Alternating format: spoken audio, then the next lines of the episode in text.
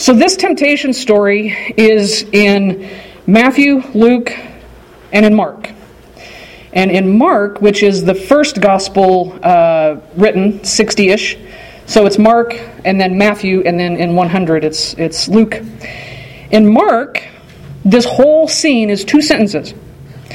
The Spirit immediately drove him out into the wilderness, and he was in the wilderness 40 days, tempted by Satan, and he was with the wild beasts, and the angels waited on him. That's the entire story in Mark. Matthew and Luke have a little bit more to the story because I can imagine people are like, so, okay, so what did Jesus do in the desert for 40 days? And so Matthew and Luke fill in a little bit of the story.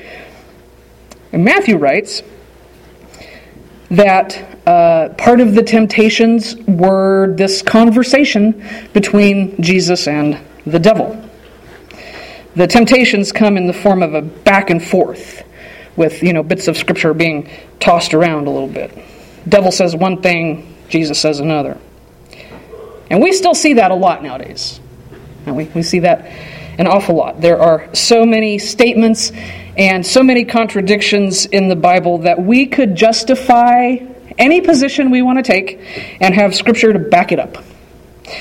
But we need to make sure that we aren't pulling bits of Scripture out of context to prove our point. That's called proof texting. And a point that might be, you know, using, using a point in the story to prove your point that might be the total opposite of what that story is intended to say. Have you ever heard anybody quote Paul and say that those who don't work don't eat? In context, Paul is writing to Christians who think that Jesus is about to return any minute now, and so they don't have to do anything. They think they are in the, the in crowd and they can just rest on their laurels. And Paul is saying, no, no, no, no, no, no, no, no, no. Even though Jesus might be coming back any minute now, you still need to work. You have the wrong idea here.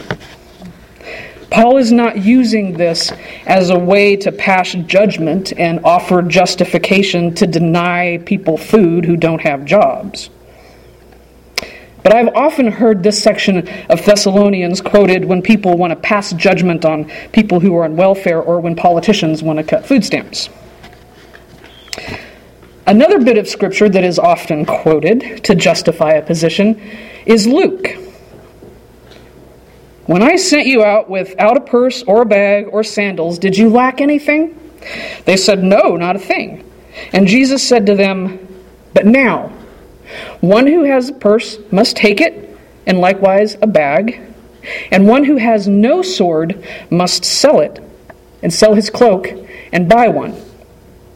And that's usually where people who want to use Jesus to justify their position on violence um, or justify owning an armament will invoke God's name.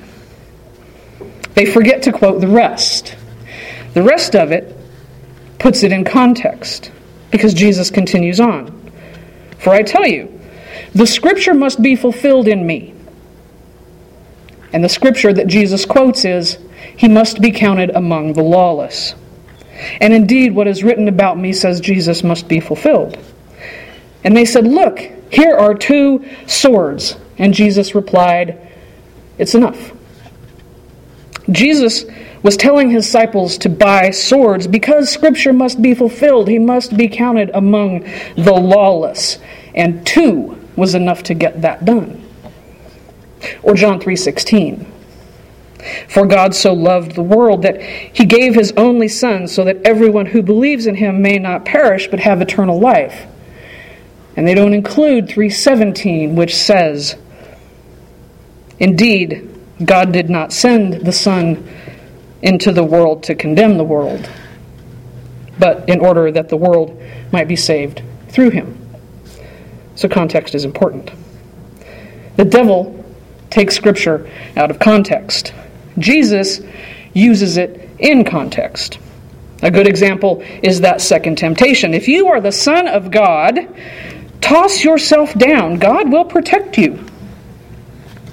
Theologian Robert Bryant writes that this part of the scripture does not endorse testing God's protective grace for the sake of self assurance.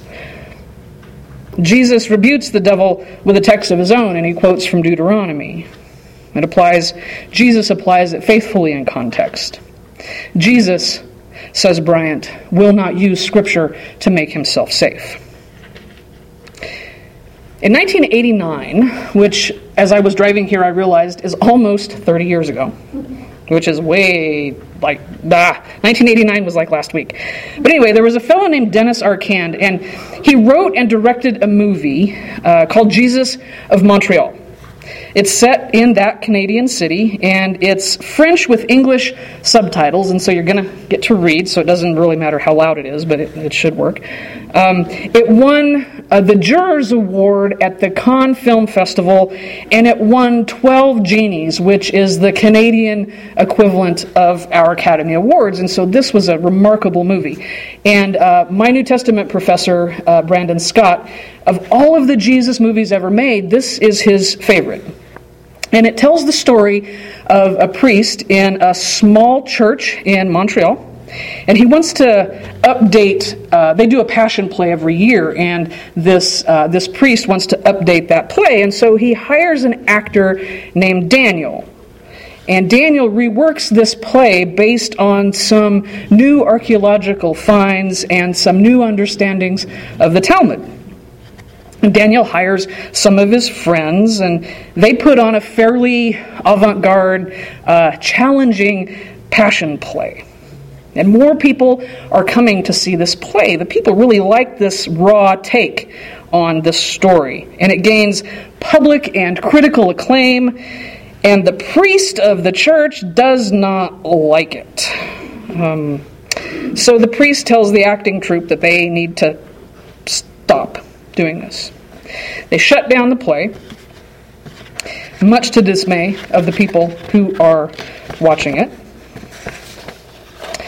But as the story goes on, the events in the lives of the actors in the play begin to resemble the events of the life of the apostles. And at one point in the movie, the main character, Daniel, goes into a rage because of the way that his fellow actors are being treated. He's arrested for disturbing the peace and brought up on charges of vandalism. And while he's in court, ah, I'm guilty. I plead guilty. So the judge tells him, and I don't know if this is part of the story or if this is what they just do in Montreal, but the judge tells him that he needs to speak to a psychologist. He does, the psychologist finds him, quote unquote, sane, and then the judge sets a date uh, for him to be sentenced. And in the meantime, Daniel meets a lawyer who is willing to represent Daniel in his sentencing. But before that, Daniel and this lawyer have a conversation. Now, this is the scene that I'm going to show you, and it's kind of long. It's the longest uh, clip that I've ever shown. This movie's on YouTube if you want to you want to watch it. Um, the scene shows the conversation with the psychologist, and then it cuts to the scene with the lawyer. So, did you see the parallels in that story uh, between Matthew and the inferences and the questions by the psychologist and the quote unquote business opportunities that were offered by the lawyer? All for the greater good, of course, all for the greater good. I mean, how many people would have preferred that Jesus, you know, the people that are starving, you know, why doesn't Jesus just turn that rock into a loaf of bread, right? Feed my sheep. There are more rocks than there are loaves of bread. How many of us that fight for social justice would think that just be able alleviating hunger just by sort of waving a magic wand? I mean, that would be awesome. How many children in this town only have meals when they go to school? Would prefer that Jesus turn that stone into a loaf of bread. Right?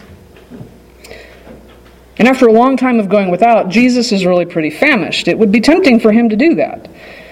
But in refusing to do so, Jesus aligns himself with us. He's sharing in our humanity, he's sharing in our suffering.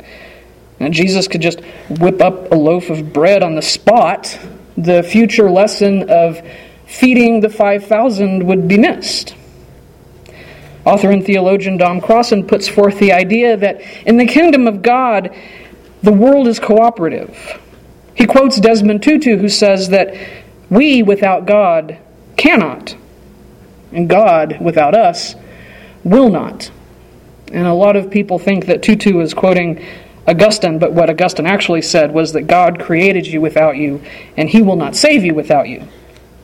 So, yes, this kingdom of God is collaborative, us working hand in hand with God. A Jesus who could just wave a wand and turn all the black and white into technicolor would defeat the whole purpose. But that's what the temptation is about, isn't it?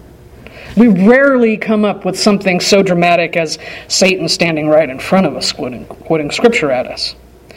But we're often tempted by the smaller things. Those things that stroke our egos, especially when that ego stroking involves us doing something good. Perhaps our good deed will make us famous. Or maybe we can gain some notoriety or public congratulations. Theologian Marietta Anschutz writes that temptation comes to us in moments when we look at others and feel insecure because we don't think we have enough. Temptation rules us, making us able to look away from people who have needs, people who are affected by poverty and hunger and disease. Temptation rages in moments when we allow our temper to define our lives or when addiction to wealth and power and influence or vanity or an inordinate need to control defines who we are. Temptation wins when we engage in little lies, little small sins, the racist joke or the questionable business practice.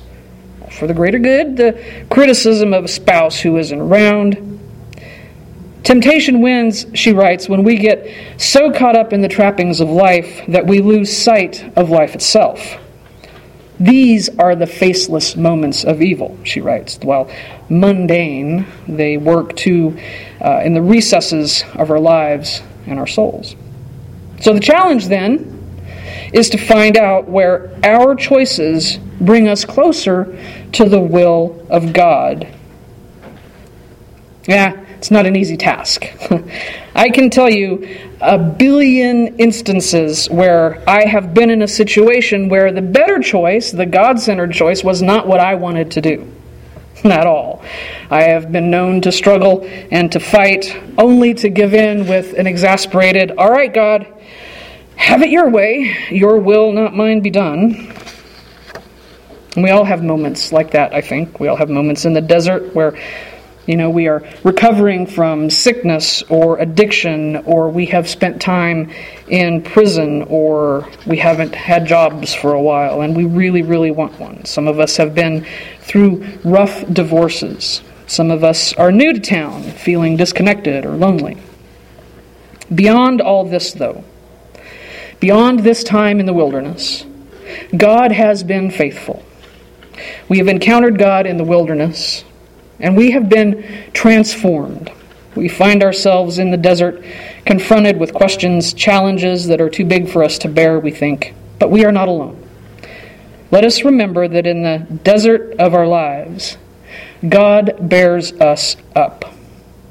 God sustains us. God strengthens us, even in our weakness. God bears us up, and God's love endures forever. Amen.